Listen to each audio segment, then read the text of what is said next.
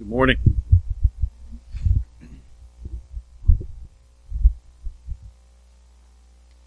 What a good day for us to be together. I want to talk to you this morning. Well, wait a minute. Let me back up. Okay.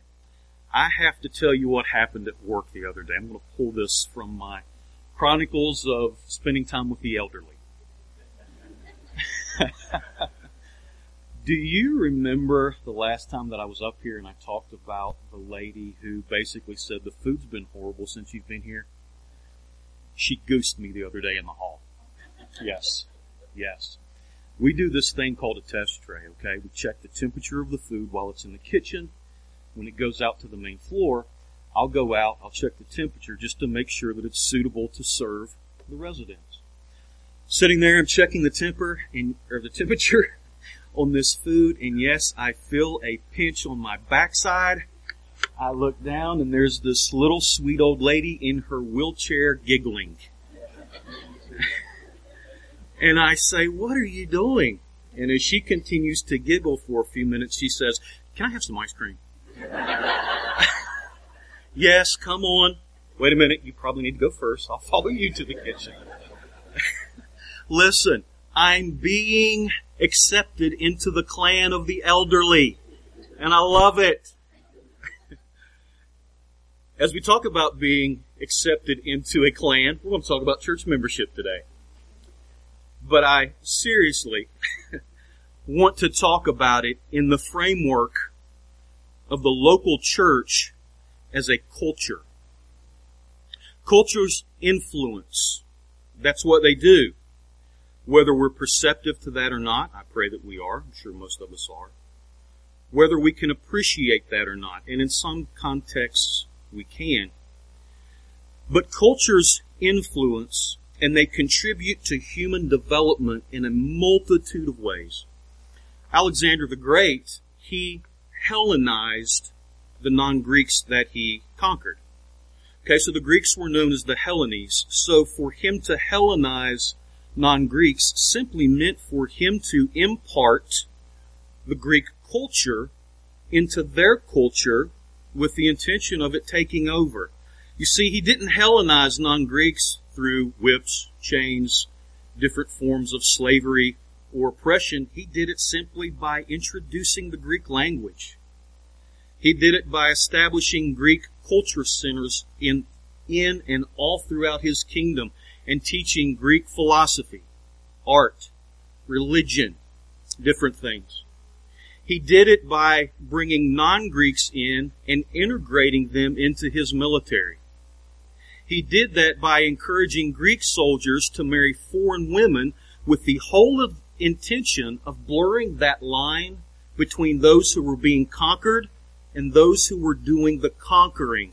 He used culture to establish unity. The Greek philosopher Plato noted the power of a culture to overtake an individual, and he stated that there probably is no individual that can prove incapable of residing in a culture and not being and not be overtaken by that culture in the way that they live and think and their conduct and their attitude. And he stated that even their very perceptions would begin to mirror those of the surrounding culture, and he made the following plea when he said this. Because of that idea. He said, we must then compel our poets on pain of expulsion to make their poetry the express image of noble character. We must also supervise craftsmen of every kind and forbid them to leave the stamp of baseness, unrestraint, meanness, unseemliness on painting and sculpture or building.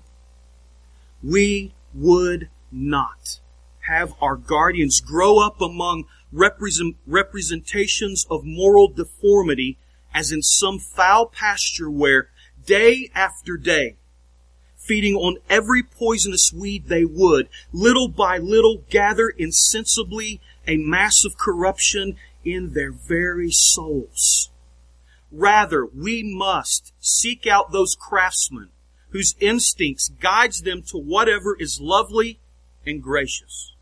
So that our young men, dwelling in a wholesome climate, may drink in good from every quarter, whence like a breeze bearing health from happy regions, some influence from noble works constantly falls upon eye and ear from childhood upward and imperceptibly draws them into sympathy and harmony, harmony with the beauty of reason whose impress they take.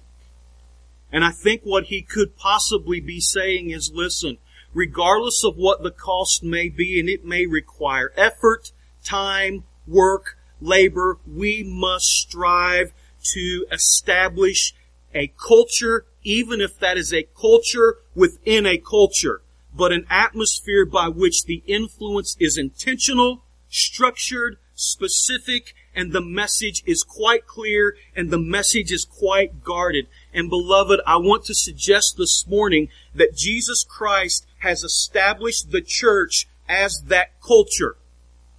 If we're going to stay true to the definition of what a culture is, which is defined as follows.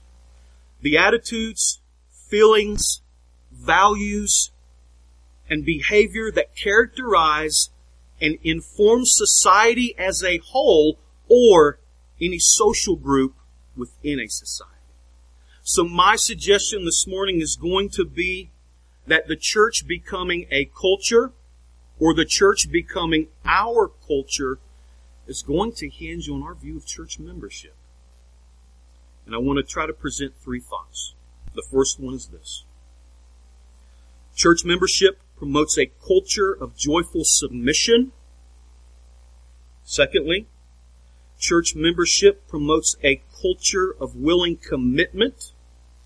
And thirdly, church membership promotes a culture of operating grace.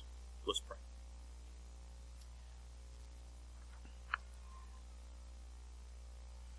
Father, we come to you today in a state of great celebration. As we reflect, God, on who you are and who we are, and what you've done for us, as you have given us the great and grand opportunity of being your hands and your feet, your work through this beautiful thing called a local church, God. Father, I do believe that this morning you may want to speak to us. That God, you would want to challenge us. That God, you may want to challenge our individualism this morning. You may want to challenge our thoughts about ourselves and community, others, above and beyond us. So, Lord, our greatest cry this morning is that, Father, you would speak to your people about this beautiful thing called community, commitment to this thing called community. So, Lord, we pray this morning that you would have your way and that you would do that by grace. We pray this in Jesus' name. Amen. So I want to talk to you a little bit this morning about church membership and how it promotes a culture of submission. I stated that cultures influence. But I think it's very important to note that the reason that a culture influences a person or a group of people is because people submit to that influence.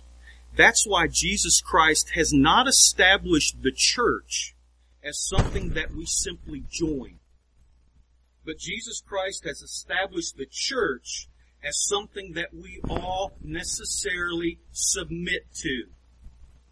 When I lived in Franklin, West Virginia, when we lived in Franklin, West Virginia, I didn't live there by myself. When we lived in Franklin, West Virginia, because of my background in the military, I was asked to join an organization known as the American Legion.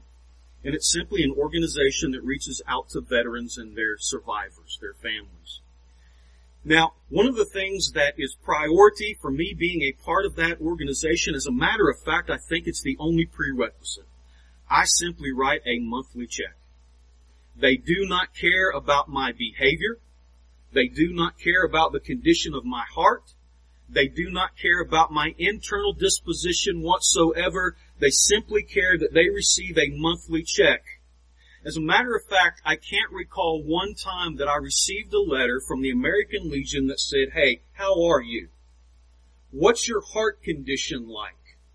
How are you and your family in Christ? But what I do know is that in the stack of bills that I probably have on my desk, I'm pretty sure there's a letter in there that says, dude, your dues are way overdue right now.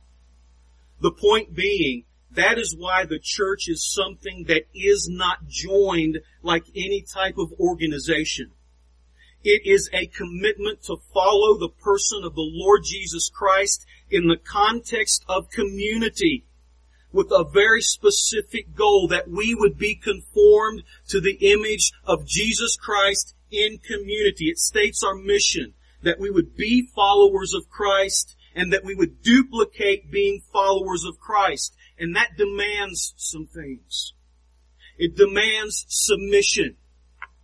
It demands submission in community to the point that church life and the influence of church life would become, as it continues to be imparted into our lives and into our families, church life would become our cultural identity.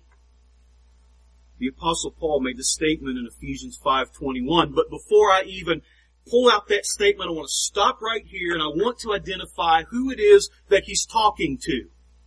Who is the apostle Paul talking to in the letter to the Ephesians? Who's he talking to when he writes to the Philippians? Who's he talking to when he writes to the Corinthians? He's talking to, well, obviously the church, but let's pick that apart a little bit. Because there are times that I believe we could possibly be struck with the temptation to think that upon my salvation and upon my induction to the church global or the church universal, that could possibly be commitment enough. But I want to assure you this morning, beloved, that the Bible makes it explicitly clear to be a part of the body means to be a part of a body. Let me repeat that. To be a part of the body, the church universal, means to be a part of a body, a church local. Douglas Miller states, in the New Testament, there is no such a person as a Christian who is not a church member. Conversion was described as the Lord adding to the church. There was no spiritual drifting. Wayne Mack states, Scripture speaks very clearly to the fact that identification with God's people in a formal, public way was considered essential in New Testament times. A careful study of the New Testament doesn't reveal even a hint of any believer who was truly saved but not a part of a local church. Listen, beloved, Paul is writing to the church. Paul is not writing to the church invisible. Paul is not writing to the church universal. How could he? How could they know what he was saying? How could he know where they were? In Revelation 2, Jesus is not speaking to the church universal. He's not speaking to the church global. Paul is writing to and Christ is speaking to the church local, a visible group of people who have come together in covenant community and have determined to submit to Christ, to submit to each other, and submit to church leadership. Paul speaks to them, writes to them. Jesus speaks to them because listen, they are the ones who can hear the instruction from the Lord. They are the ones who can hear and more faithfully respond to the each other verses that pepper the Word of God and create a deeper, more intimate community known as the local church. For example, Romans 12:10 which says, "Be devoted to one another in brotherly love. Honor one another above yourselves." Ephesians 4:32 which says, "Be kind and compassionate to one another, forgiving each other, just as Christ has forgiven you." 1 Peter 3:8, finally, all of you live in harmony with one another. Be sympathetic, love as brothers, be compassionate and humble. 1 Corinthians 1.10, I appeal to you brothers in the name of our Lord Jesus Christ that all of you agree with one another so that there may be no divisions among you and that you may be perfectly united in mind and thought. God has established that conformity to His Son, the Lord Jesus Christ, would take place in a culture known, known as the local church, and it cannot and sadly will not happen outside of that. Ephesians 5.1, let's go back there. Paul is encouraging the church on how they're to live among each other as they are to be a spirit-filled people. And he says to them, submit to one another in the fear of Christ. The author of Hebrews says in 13.7, obey your leaders and submit to them. That's what we're talking about. We're talking about joyful submission. Obey your leaders and submit to them, for they are keeping watch over your very souls as those who will have to give an account. Let them do this with joy and not with groaning, for that would be of no advantage to you. The Greek word for, for submit is a military term and it means to place under someone. And I want you to note in the Word of God that anytime the instruction is to submit, it is always for the good of that person who is doing the submitting. Children grow, will grow into maturity as they submit to their parents. Wives will grow more in holiness and blamelessness as they submit to their husbands. Church members, members will grow in godliness as they submit to one another.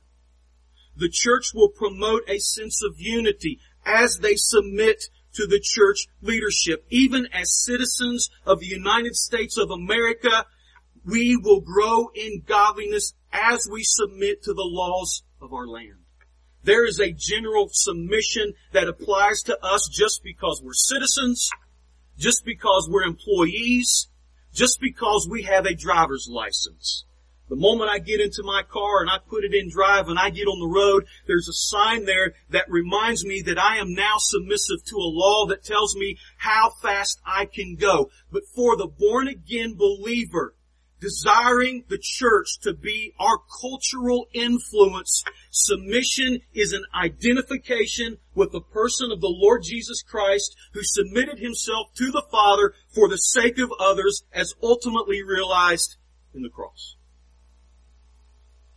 The Bible says that even after all of his enemies are subdued.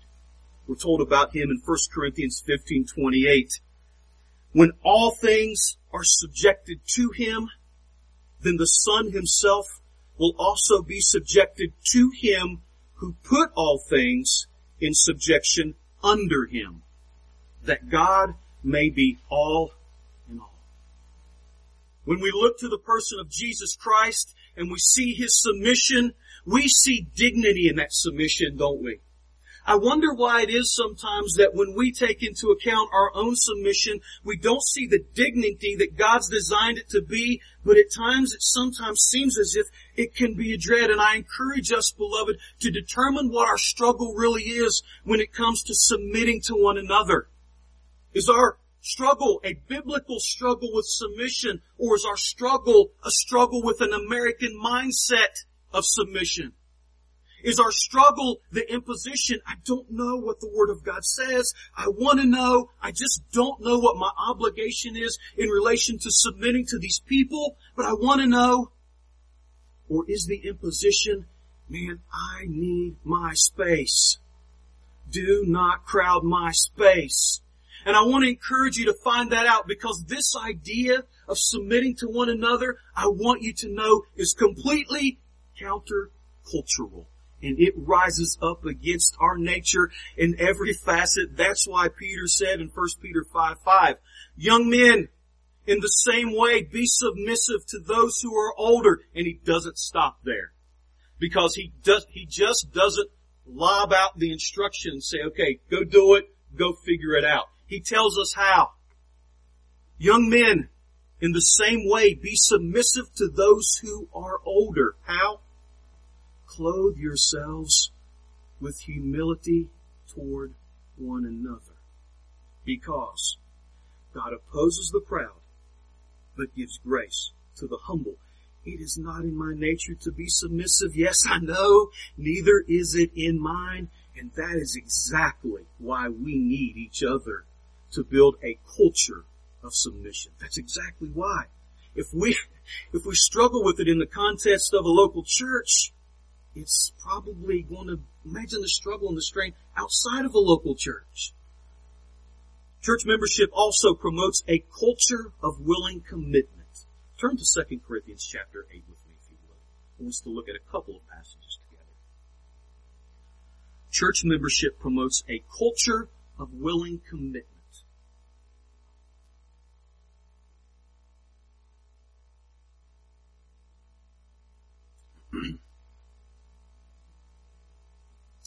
Second Corinthians chapter 8, I'm going to read verses 1 through 5.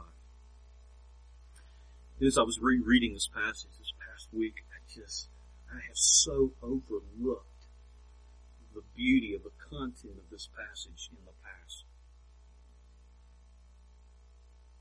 Paul says, we want you to know, brothers, about the grace of God that has been given among the churches of Macedonia. For in a severe test of affliction, their abundance of joy and their extreme poverty have overflowed in a wealth of generosity. For they gave according to their means, as I can testify, and beyond their means of their own accord, begging us earnestly for the favor of taking part in the relief of the saints. How beautiful is that, that Paul's going around, there's a collection being taken up for the poor, the poor and the poverty stricken in Jerusalem, and you have these churches that are poverty stricken themselves, and they are saying for the sake of my commitment to the people of God in our poverty, we will give. In our poverty, we are going to give. Do not deny us the gift of being committed to the people of God in the midst of our condition. And then Paul goes on to say in verse 5 of chapter 8, and this, not as we expected, but they gave themselves first to the Lord, and then by the will of God to us. I want you to simply notice the two types of Christian commitment that the apostle highlight, the apostle Paul highlights, listen, among the visible churches of Macedonia. Of course, first it's a commitment to the Lord, but that commitment to the Lord is such that it develops a sense of commitment to the people of God and it develops a responsibility for the people of God, as if Paul would say, I am under obligation to the people of God. You know, man, I reflect back on the churches that myself and my family have been a part of in the past. And most of those churches, if they've been churches that we've been members of, for the most part, we've taken membership and we've done so without any type of expectations placed on us. That's why when we talk about membership here at Providence Bible Church, it's going to take place today in the form of a covenant. Because we don't want to just say that becoming a part of a church consists of rights and privileges. Although it does, and they are abundant, and they are life changing, and they are all vast measures of God's grace. But we believe that being a member of church consists so much more of experiencing the rights and the privileges. We want to say that being a member of Providence Bible Church, it consists of expectations. It consists of obligations. It consists of commitments to one another that we would live out the Christian life in community and those commitments would be first to the Lord and then according to the will of God, they would overflow onto each other. The word covenant, it means a formal agreement, simply put, a solemn promise, or a public commitment. It means a little bit more than just being committed. A family can say we're committed by attending church regularly, but to formally enter into a covenant commitment with a group of people, we publicly affirm our loyalty to Christ. We publicly affirm our loyalty to each other to help each other carry out the biblical responsibilities as members of a local body known as Providence Bible Church. God help us. God extend grace to us. John Piper says it is fitting for local churches to be formed as covenant communities, assemblies that covenant to be the church for each other. Christ has created us by a covenant to be his people, not just individuals, but a people, a body, a bride for himself. To fulfill that covenant calling demands that we form assemblies called churches, visible churches, which in some way, in some way, ours is going to be through the form of signing, but in some way, make a covenant together to be the body of Christ for each other, for the world, for the glory of God. I'm excited about that. Matt Chandler asks, and bear with me, where are the days of duty and promise, pledges and vows, oaths and formal agreements? Contemporary Western cultures are enthralled by choice and committed primarily to preserving the freedom to withdraw, move on, reconsider, and renegotiate.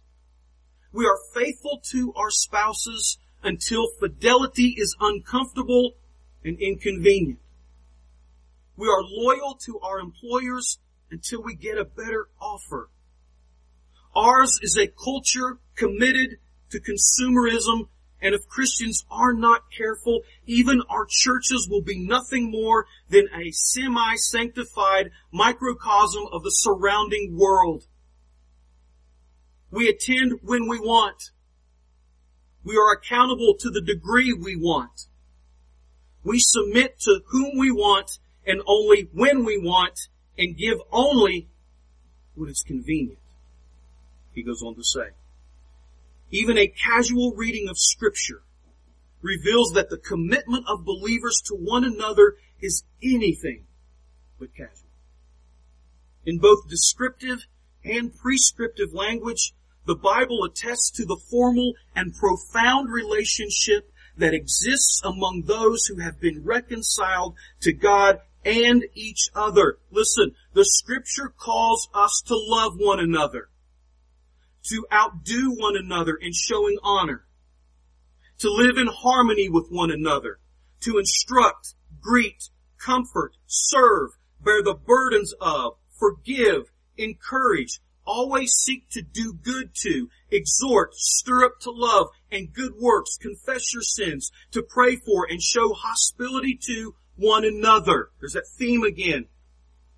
Believers may pursue these obligations to each other through many avenues, but the primary way in which we are to fulfill them is within the fold of this messy and beautiful reality called the local church.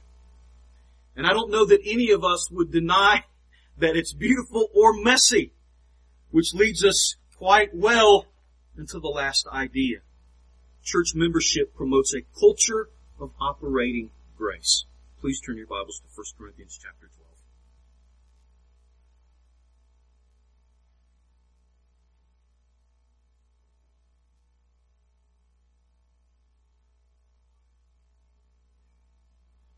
12. First Corinthians chapter 12. Let's read verse 14 through 27. For the body does not consist of one member, but of many. If the foot should say, because I am not a hand, I do not belong to the body, that would not make it any less a part of the body. And if the ear should say, because I am not an eye, I do not belong to the body, that would not make it any less a part of the body. If the whole body were an eye, where would be the sense of hearing? If the whole body were an ear, where would be the sense of smell? But as it is, God arranged the members in the body, each one of them as he chose. If all were a single member, where would the body be? As it is, there are many parts, yet one body. The eye cannot say to the hand, I have no need of you, nor again the head to the feet, I have no need of you. On the contrary, the parts of the body that seem to be weaker are indispensable. And on those parts of the body that we think less honorable, we bestow the greater honor, and our unpresentable parts are treated with greater modesty, which our more presentable parts do not require. But God has so composed the body, giving great honor to the part that lacked it, that there may be no divisions in the body, but that the members may have the same care for one another. If one member suffers, all suffer together. If one member is honored, all rejoice together. Now you are the body of Christ and individual members. The apostle Paul is quite a theological man, but he speaks in language to the point that we can easily get it. And if we are not careful, even though we know that we can be as different as an eye is from a foot, we are different in gifting, we are different in distinction, but we desperately, and I believe that ultimately this is what Paul is saying, even though we can be as different as an ear is from an eye, the reality is we desperately need each other. And the apostle Paul, I want to assure you, in this body analogy here, he is talking about a local body.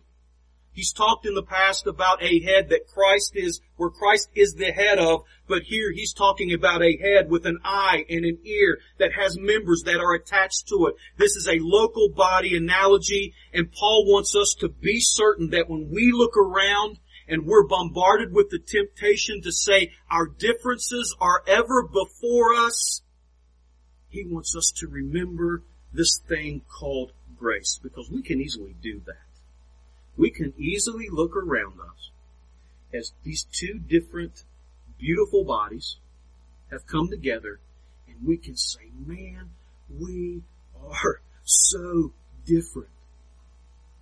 But I want you to notice that the grace that he's talking about, it's grace to give. It's grace to respond.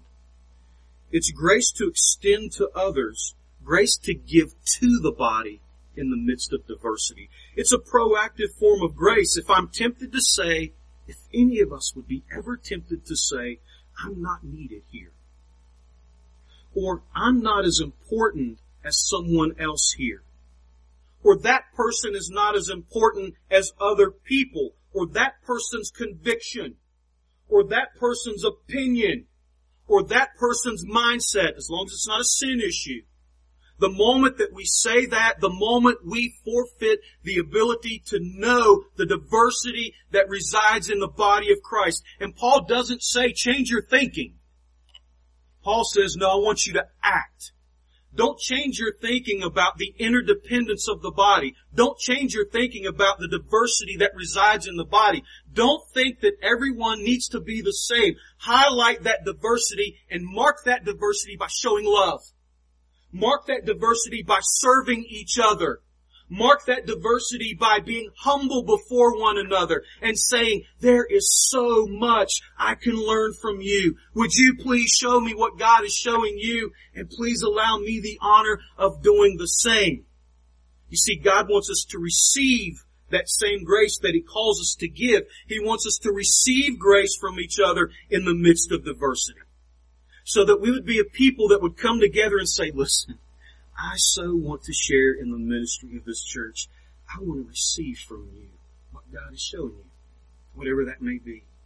And I too want to show you what it is that God's doing in me, what it is that God's showing me. It's a grace that receives in saying, I realize that I am not self-sufficient. I realize that I cannot live this thing called the Christian life on my own. Would you please be a measure of grace in my life and pray for me and encourage me and impart into my life? Would you be a witness to my life by being the example in your life as I seek to do the same? Would you love me enough to hold me accountable for the way that I'm living, the way that I'm serving my family, the way that I'm leading my family, the way that I'm living my life? Would you hold me accountable? Would you challenge me when you see me begin to stumble? Would you caution me when you see me stray from the body of Christ that I would more faithfully serve the Lord? Would you show your love for the Lord by serving me and helping me and helping my family create a culture through the life of the church? Would you, would you allow me to give grace to you? And would you please extend grace back into my life? That's the purpose of covenant commitment. Donald Whitney stated in closing, as wonderful and sophisticated as the heart is, it was never made to just be a heart, but a part of a body. It has no value to the body outside the body. And the heart itself, it can't thrive outside the body. As incredible and wonderful as you are, Christian, you were never made just to be an individual Christian, but a part of the body. As every organ and every cell is God created to be an active member of the human body, so every true Christian is God created to be an active member of a local body of Christ.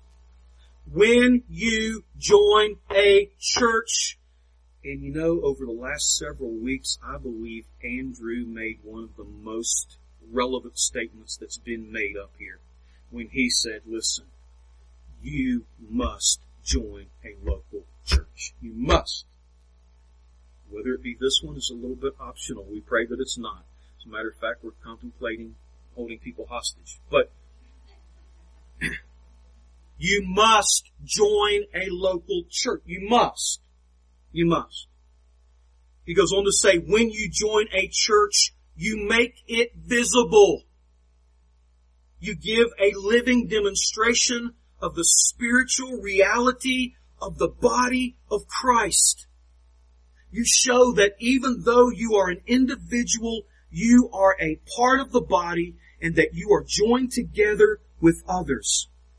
You take the body of Christ out of the realm of the theoretical and give it a meaning that people can see.